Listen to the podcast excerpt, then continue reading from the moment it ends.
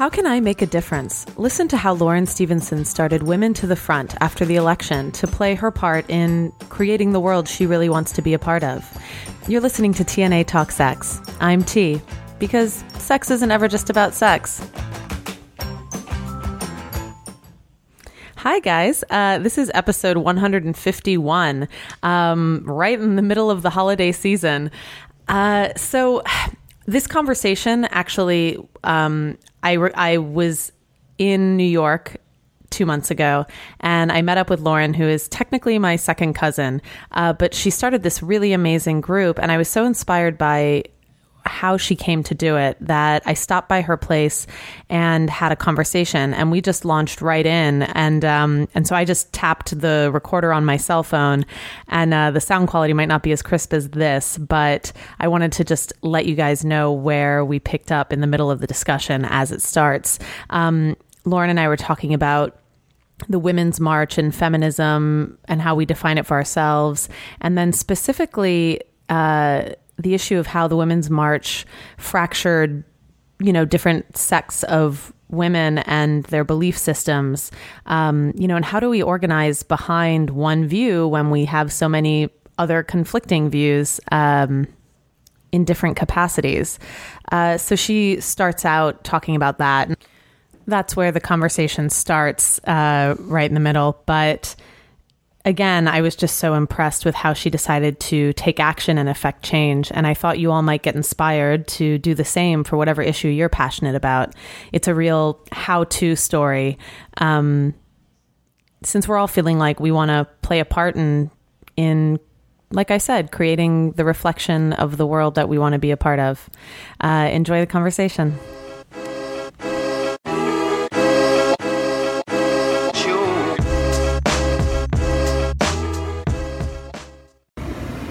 It's just it's basically you know i'm of the opinion that everyone needs feminism and so Right. anything that impedes that access i feel like that's a problem in one way shape or form and it's not a problem like one person is bad one person is good it's like it's a problem we need to work on and figure out and have more conversations around um, Do you think, okay, this isn't interesting? Because I immediately go, well, there's challenges because a lot of women have different value sets, right? Mm-hmm. But are there certain core truths, Right. like healthcare for women and that education around it, that Yeah. we could all agree upon globally? yeah i mean Or even I- then, not, because some women are impeding yeah the type of medical exams that might be necessary to prevent. I mean, I in the beginning of my like budding feminism, I I did think that it was possible to include women who were pro-life, and the reason for that is basically just like what I was just talking about. That I think everyone needs feminism, and so let's put them under this umbrella. Let's talk about what feminism is, all with sort of this secret desire that you know they'll eventually come around to being pro-choice and see why that's important. Um, Well, and I, I think also just to add Yeah. pro-choice being, like I always come back to, um, I personally don't get excited about the idea of an abortion. Like I don't want to have one. Right. Um, your body is not for me to dictate on. Right. Like I, I, at the end of the day, that's where I come from. yeah, going, absolutely. And I think I don't know what you need to do with your body. Let me let you decide. Yeah, I don't know if this is the case with you, but I think too, I'm definitely biased um, as I was raised Catholic.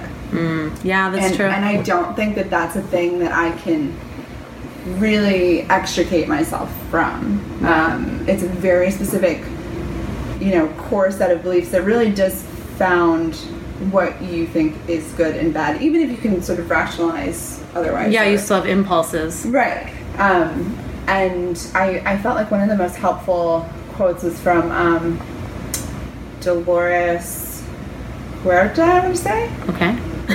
It's a Sure. famous political leader that we should absolutely absolutely know how to pronounce her last name. Um, but she was also raised Catholic. She actually had 11 kids. And yeah, and she originally uh, she came about at the same time as like Gloria Steinem, and Betty Friedan, Betty Friedan, and um, she originally was uh, anti-abortion, and she apparently had a sit down with Gloria Steinem, and Gloria Steinem was like, "Listen, if women are actually going to have access to their full lives, to their entire bodies, to their whole selves." They need to have the power of their reproductive choices. Like, Yeah. period, end of sentence. So you can personally be anti abortion, but there's just no way to have women be fully independent and of themselves and themselves alone. Can I ask you too? Sometimes it feels like there's this mudslide where we're trying to do mm-hmm. damage control, and by that I mean we forget that we're coming from a place where women truly didn't have autonomy over their bodies, and Oh, by yeah. that I mean if you're married, you're having sex and you can get pregnant whenever the man comes inside of you. Right. And he's going to decide when he comes inside of you because he's having sex with you. Mm-hmm. So you're not actually making a choice, right? And I come from, I'm assuming it's a place of privilege where um, I've had sexual partners that we discuss it and we decide if it's okay for that person to ejaculate inside of me or not. And, um, and when and how and you know Right. all of these conversations that I think aren't happening for a lot no, of people. They're definitely not happening. Right. And if I- a condom's even being used, these kinds of there's things. also an insane amount of um, of medical risk that happens uh, with a woman getting pregnant, with a woman. Uh, Oh, I joke about it, but I'm always like, I could die. no, literally, and, and is. uh, maternal mortality rate is actually one of the highest in the world. And they have the highest teen pregnancy in America, right? And the reason for both of those things is because they have, I want to say, five women's health clinics that provide for abortions. And so immediately, um, when that legislation went into effect, which I believe was maybe five years ago, um, those were the trap laws the Supreme Court dealt with. Um, that basically was like if your hallway is not, uh, you know, at least 10 feet wide to fit an emergency stretcher, then you have to close down your Right, they clinic. shut down the clinics. Right. And so they either had to be able to pay for um, Re- retrofitting, yeah. retrofitting or for like um, for lawyers and stuff to cover that.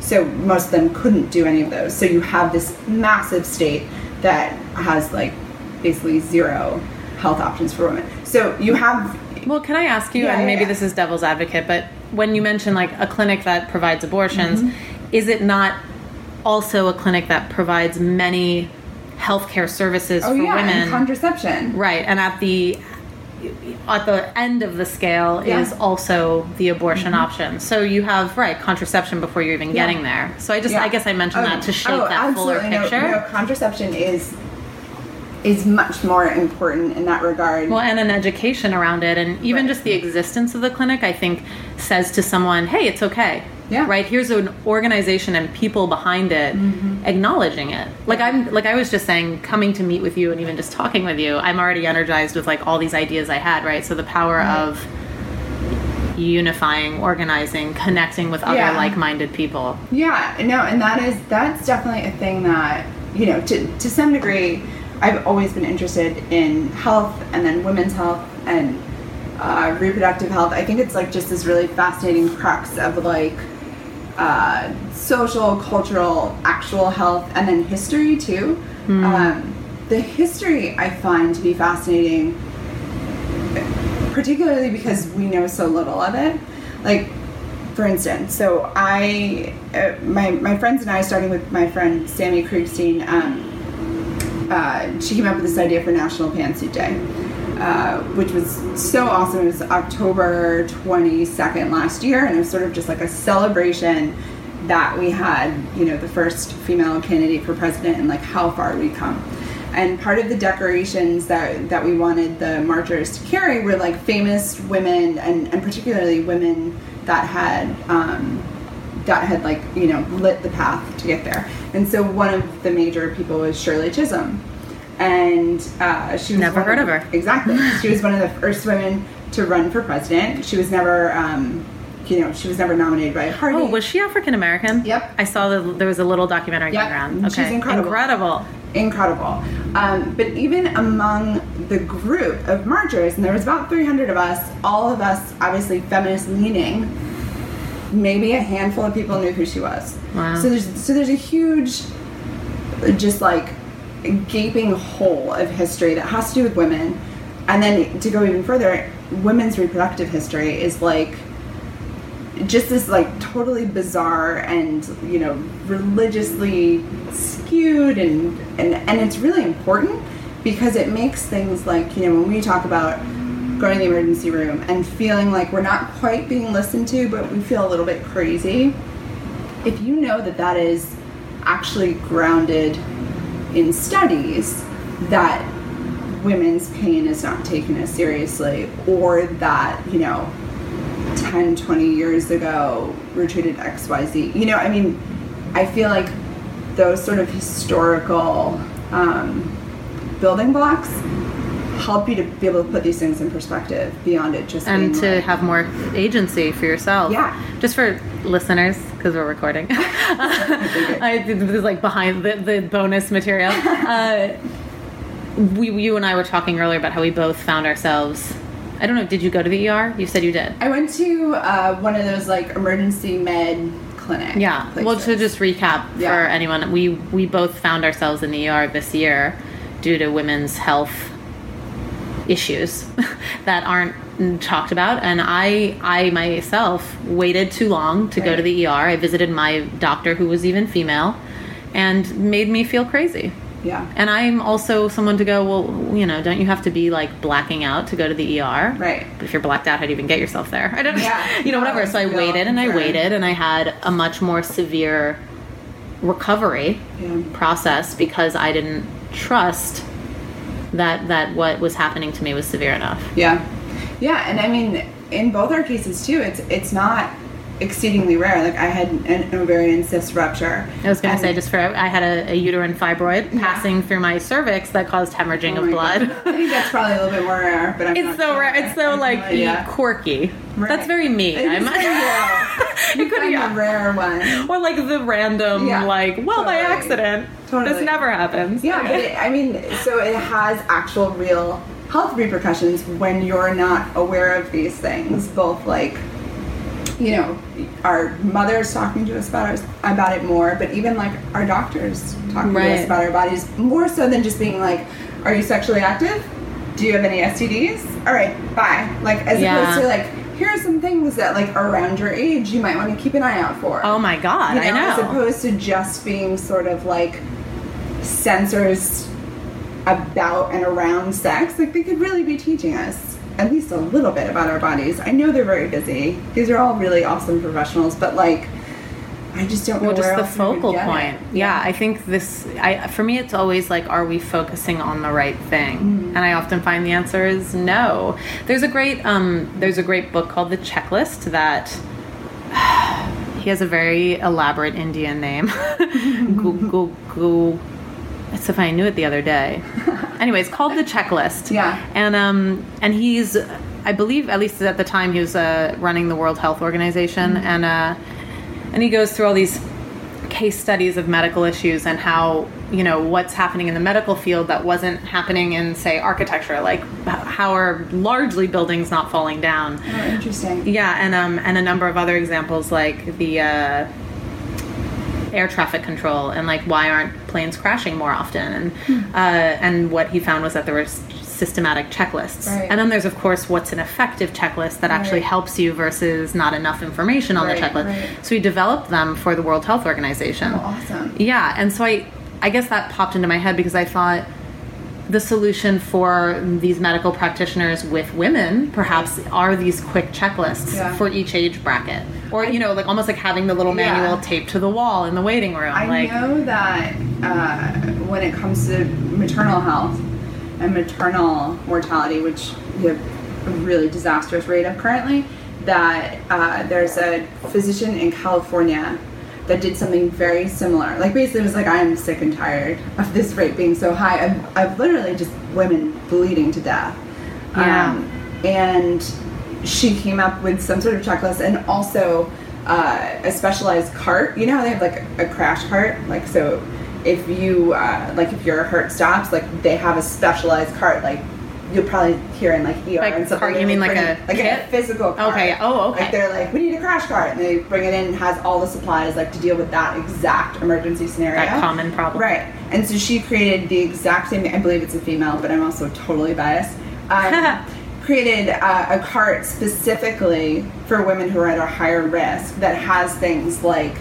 Uh, I believe like extra platelets for blood clotting and like different ways of measuring blood loss and stuff. And all of a sudden, now like they have one of the best rates in the country. Like so, it, it is definitely like a, Addressing these, the like, problem. systematic like systems that yeah, it shouldn't be rocket science, but I, I think it's Well, it's almost it's shedding light on those corners. And it's also women's health is just always tied up in social, you know, garbage. I say do bullshit. Yeah.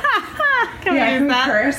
Yeah, we can actually on, in podcast land. It might we might have to rate it a little more harshly, like Very like. PG thirteen for that. Right. But um, cool. We're gonna we're gonna switch over to another section where we're gonna talk about the work you've been doing. Sure. Uh, just to I'll.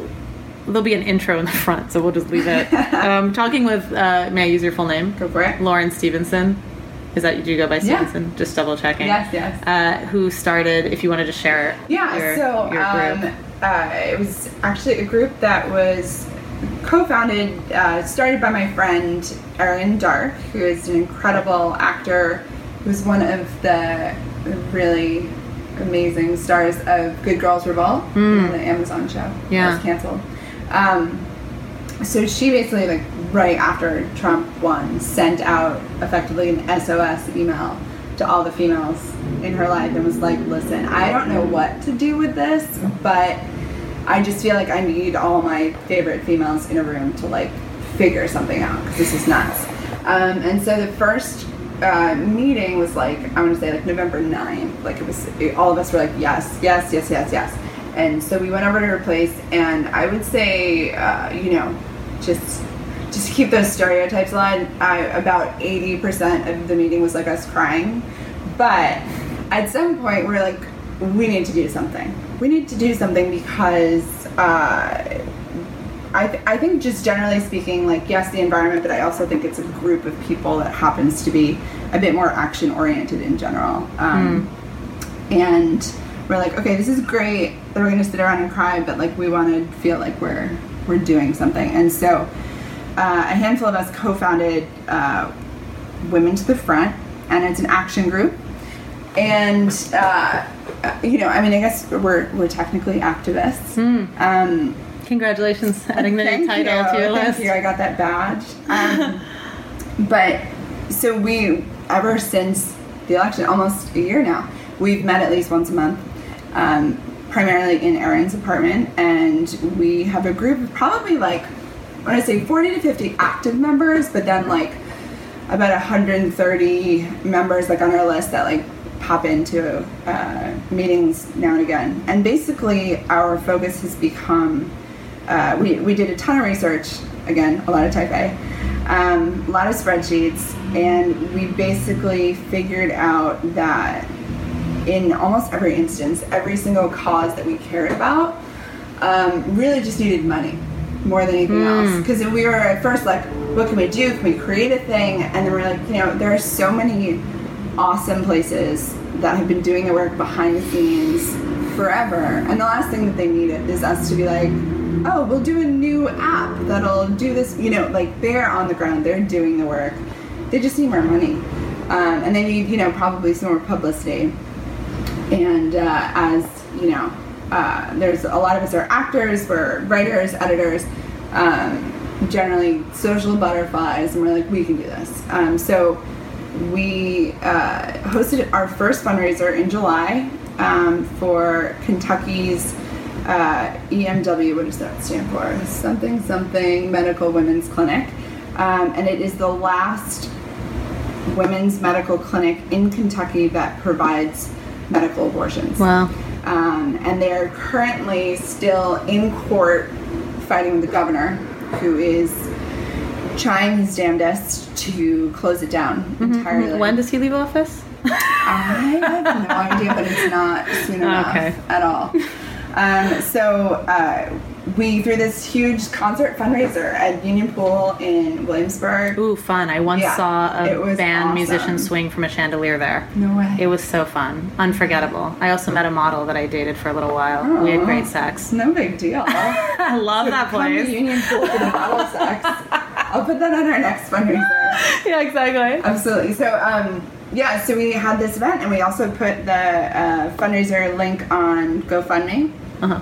and we raised fifteen thousand dollars. yeah, it was incredible. It was That's about thrilling. around like two hundred people came to the event, and then a ton of people donated online, including even some Republicans in the family, which you know probably won't name them, um, but I love and adore them for their Yeah. contributions. Um, and it really was awesome. And and one of the things that we learned very quickly is um, how little even those you know adorable progressives among us really knew about the state of women's healthcare in the U.S.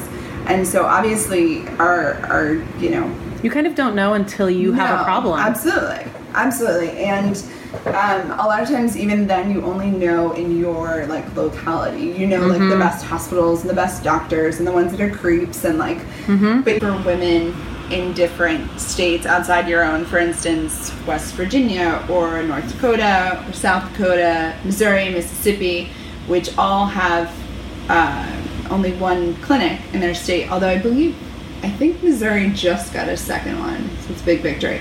Um, So you guys had you mentioned having a map at the at your event. So part of the one of the ways that I feel like the event was successful beyond just monetarily was um, this one artist in our group, Cheney Trotter, Trotter, who's incredible. She does uh, a lot of scenery work actually. Um, she created this massive map of the U.S. and it had uh, red pins for all the clinics that were closed um, from 1991 or 1996 um, until now, and then uh, green pins for all the clinics that that still are in operation. And visually, it's just staggering. Yeah. Um, it's something insane. Like I want to say, 70% of clinics have been closed. Wow. Um, and and this is because it's been a really concerted effort um, by far right evangelicals, and they have lobbying groups and they've pushed through legislation that have made this happen. Um, and it's often not very obvious because it does happen on these very local. Um, you know, they'll just pass it state by state, and so yeah, I mean, especially on the coast, we'll never hear about what's going on in Kentucky. Um, so that was really fascinating not only to be learning it ourselves, but then to also show, you know, the 200 or so guests exactly what's going on in the U.S., which is a bit nuts. Yeah. So um you guys have another event coming up. We do, we do. So we chose um, this phenomenal group called Florence Project, and they provide uh, pro bono or very cheap um, legal services for immigrants who are detained. Um, they're based in Arizona. Um, one thing that I hadn't realized was that if you are not a U.S. citizen and you are detained, um, you're arrested, you are not guaranteed any sort of um, legal representation. And so, what that can look like is, let's say, a 10 year old who has found himself in the US um, and is not a US citizen and is detained because he is not a citizen and, you know, maybe was caught up in a raid. Um, literally having to stand in court and defend himself by himself. Um, and so, as you'd imagine, very often when um, when immigrants are detained and they don't have any sort of legal defense, they are more often than not sent back to their countries. Um, I don't know the stats offhand, but Yeah. it's something like, you know, 80% of immigrants uh, seeking asylum who have representation on average are granted asylum. Wow. And then something like 40% if they don't have legal representation. So Florence Project is doing just like incredibly important work, and we're Yeah. going to be throwing another fundraiser for them uh, again at Union Pool because they're incredible. Yeah. Um, and we are hoping to have some musicians and possibly some comics Yeah. who are, um, you know, either first generation or immigrants, um, really to be able to sort of celebrate all the other cultures that make up the country, and I mean, especially New York. Yeah.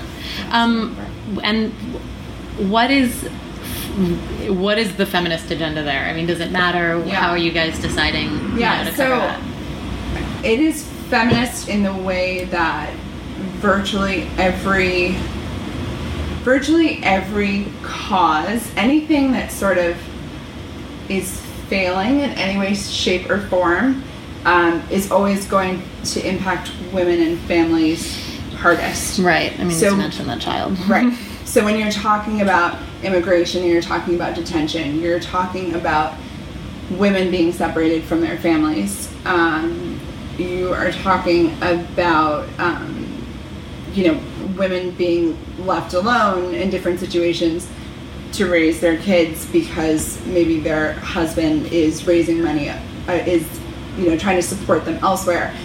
Uh, you know, as it is with the environment, with any sort of poverty, with any sort of injustice, women are always going to be uh, Impacted hit hardest and, and impacted um, most heavily. Absolutely. So, um, inside that rubric, basically anything can be feminist, which is both great and terrible.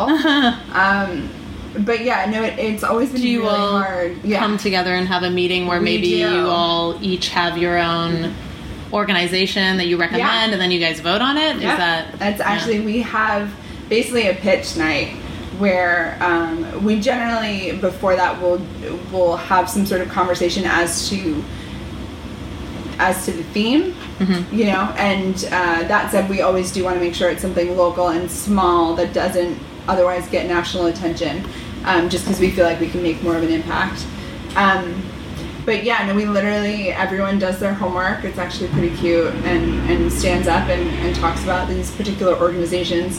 Which actually, it reminds me, I've been meaning to put all of those organizations online because it is a, a list of incredible organizations. Oh right, yeah. So even if you're Yeah. not raising it, but maybe Yeah. it speaks to you, you can donate to Because that is that is one of the harder things, and everyone hates it. Is when we have to vote on which one, because then you're obviously voting against a lot of other really worthwhile organizations. But um, in in some ways, it is heartening because you see all the people that are doing such incredible work. so cool. yeah, for a lot of these overlooked communities, it's really Yeah. So it's awesome. Um, how can how can people get involved with it? Can they? Yeah, absolutely. So if you're in the New York area, um, we have a website, which is just womentothefront.com, and you are welcome to send us an email, and then you'll get all our info, and, and you can come to our meetings. Um, we have a Facebook page, which is also Women to the Front. We'll be launching an Instagram eventually, but um, so you want to sign up for any of those things if you're interested in being a member and or just hearing about our fundraiser, which is going to be February 11th. Right, that you can still Yeah. contribute even if you're not in yeah, New York. and if you're not in the New York area, Is that um, on Facebook? yeah. Or you okay? Yep, that's on Facebook, and we will also have some sort of GoFundMe or something Yeah. like that. When Is when this too advanced? Do you guys live stream at all? Someone Um, stick their iPhone up? Not yet, but there's not the idea. Yet, but definitely should. Yeah, no, just, I work know, in social media, so it just had me be like, wait, why don't we? No, Mount we iPhone definitely should. Yeah, Yeah. it's very smart. Cool Maybe for anyone who's yeah, anyone who Yeah, does like want it to. idea. Yeah, because I mean, we're definitely gonna have amazing musicians. We just haven't. no, it takes and it takes time. It's I think it's really beautiful even for me to hear how you guys are growing and, and shaping the Yeah. mountain, Yeah. right? And it's that seed beginning. Yeah. And then slowly you go, Oh, let's add this, let's Yeah, add this. It really has been organic. You know, I know that's a super overused word, but Hmm. uh, it's been a lot of just meeting and talking through. Yeah. Okay, what what do we want to be doing? What do we want to be making an impact? How can we, you know, as as a group of primarily white cisgendered women, how can we actually the walk the walk? Yeah, that it's currently that. But you guys Yeah. are open to like more of an intersectionality. We would love to have more people who are different from us, just because it's it makes the conversation more interesting. It, it feels like very often. Uh, well, to backtrack, we also one uh, thing that we are going to make a concerted effort uh, to do is to show up to other people's meetings because at first we're like, how do we get more people? Um, and especially people of color. And then we're like, oh, we have to go to their meetings. Like they already So we have them go- happening, Yeah, and let's absolutely. show It them was we just a support them. Very like this is super narrow-minded way of looking at it. So we, No, we do I- need to do more of that. I appreciate that a lot. I, I don't. Yeah. That doesn't get said enough. I mean, I feel almost that immediate awareness just from you saying it. You know, um, a black activist friend of mine. We were just recently at like a women's power breakfast thing in in LA, and it was very. Like you're saying, very white, Yeah. cisgender, older women who are accomplished in, in their industry. Um, so, you know, they're only a shade different than maybe the white male it feels, right? Right. And my friend leaned back and said to me, you know, it's hard to forget that 52%, was it 52% of Yeah. These white women voted for Trump. I know. You know, as as a black woman, I think for her it's very um, you know, we forget like how that how that's going to change your feeling of security in an environment. Yeah, absolutely. And for white women, I'm just totally embarrassed. Right. Yeah. I just feel like, like- you want to wear a sticker that's right. like right. And I wore a pantsuit on that day. seriously, it's just it's embarrassing, and it's embarrassing, and then it also reveals, you know, uh, how much work we still have to do. But I, I do think so. Right after the election, I thought we need to talk to these white women. We need to talk to white working class. You know, all these people that should be Democrats, that should be voting Democratic, and are not. Since then, I have changed my tune, and the, I think the focus needs to be on actually just getting voting access for people who already want to vote and facilitating Democratic, it.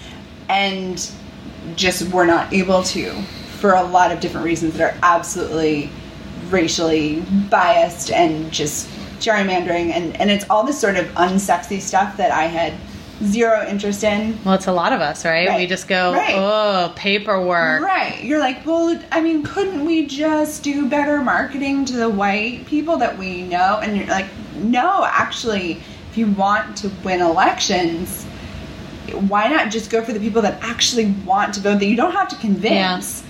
That But do you think that's- how to get them access? Is that helping with the the mailer vote and kind of doing that in advance? There's Yeah. also this whole issue that people don't know that like when you do the mail in, if it doesn't arrive by a certain time, they're they're counting I'm it sure. after the count, like all these weird stipulations. Yes, there's there's a lot, but It can I'm- feel overwhelming. Oh, it's totally overwhelming. but that that is actually one thing that um, Women to the Front has been incredible for. And again, this is just grown out of like what we felt that we needed and how we felt that we could both that we could make the most impact. Yeah. Um, but it has naturally become this sort of avenue for us to all not be apathetic because it's really easy to just get bowled over by this like fire hose of negative news and Yeah. oh we can't possibly do anything But I like how you all. It seems like it's always the answer is to pick something specific. But you've basically said, well, where is one place Yep. that we can start? Yeah, yeah, and I, I really do think that that is key because it's so easy to, you know, to just pick a, a big issue like let's say the environment and just be like, ah, you know, just get totally overwhelmed. Yeah. And and sort of stop yourself before you get started. And the key to me has has been to start as small as humanly possible. Yeah. Even if that is just making a phone call every day or Right. or every week or you know whatever the thing is, doing this one tiny thing, um, it it makes such a difference um, in the way that you just don't feel you don't feel as overwhelmed anymore if you can just do like one thing. I mean, it's the same way with like your work to do list, right? Like Right, if you can yeah. accomplish a thing, everything else feels a lot less daunting. Yeah. Um, maybe this is. I, I'm curious. Just in starting the organization, you guys, do you uh, donate at all of the funds at this point? Oh, yeah. Is there a sense of like one point person who's Yeah. I don't know getting? No, we have a we have a treasurer, which is like sort of a joke because uh, you know we don't have we're not holding any money, but that is the person that just makes sure that you know Facilitates transference that of funds. You know that takes care of the GoFundMe and that that goes directly to the cause because we're not yet a 401c3, so we can't hold any money. Anything that we're doing is just directing people to the fundraiser Right. or to the organization that we're raising funds for. Nice. Um, yeah, it's like we looked into getting It's a lot of established. Paperwork. so much paperwork. And I've done that too. Yeah. It's actually, yeah. It's really daunting. But by the way, I think sometimes I've had moments where that s- stops me or it makes me go, oh. But the truth is, you can actually, like you're doing, you can just start. Yeah. And then when you're established enough, yeah, do that. yeah. There's really no reason to let that stop you. Right. I think, well, maybe I'm mistaken, but I think that sometimes. If anyone's listening out there uh, about like that legal stuff, I think when people go the legal stuff, and it's like, oh, that's halting us, and Yeah. it's like, well, just start, start with that seed topic, Right. and then and then let it grow and Yeah, develop. yeah. It's sort of similar to a lot of entrepreneurial Hmm. things, which is you can absolutely get mired down in like, oh, I have to establish an LLC and I need a bookkeeper, and like, yes, those things are true. But if you have a good idea or you have a vision or, or you have a thing that you feel like it should be in the world, it makes a lot more sense actually to just do that thing to the best of your ability and then start adding things onto it. You know, basically do the thing that you know how to do well Mm-hmm. first Yeah. and then start outsource, outsourcing the things that you don't know how to do. Um, Right. Because it's just too easy. It's no matter what, you're not going to know all the things. So you just start with what you know how to do, which in our case is throwing a kick-ass party. So not- Awesome. Not, too hard. Yeah. Um, well, I think that's that's it for now. I'm so glad that I was in New York and Yeah. able to pop by and This do is an interview with you.